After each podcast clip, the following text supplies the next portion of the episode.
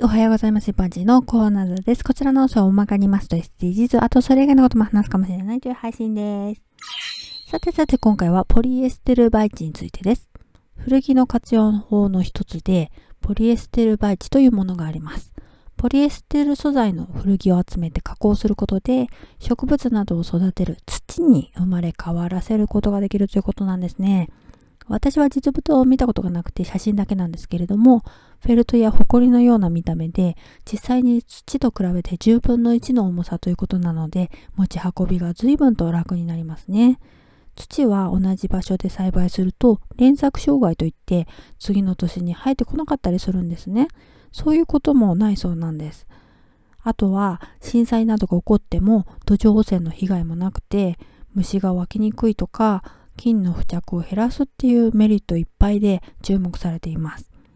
土を使わない水耕栽培というやり方もありますけど、農業や園芸をする上で土はとても重要ですからね、その土に代わる素材でメリットいっぱいであれば、今後の業界全体で変わっていくかもしれませんね。ではでは今回はこの辺で次回もお楽しみにまた聞いてくださいね。ではまた。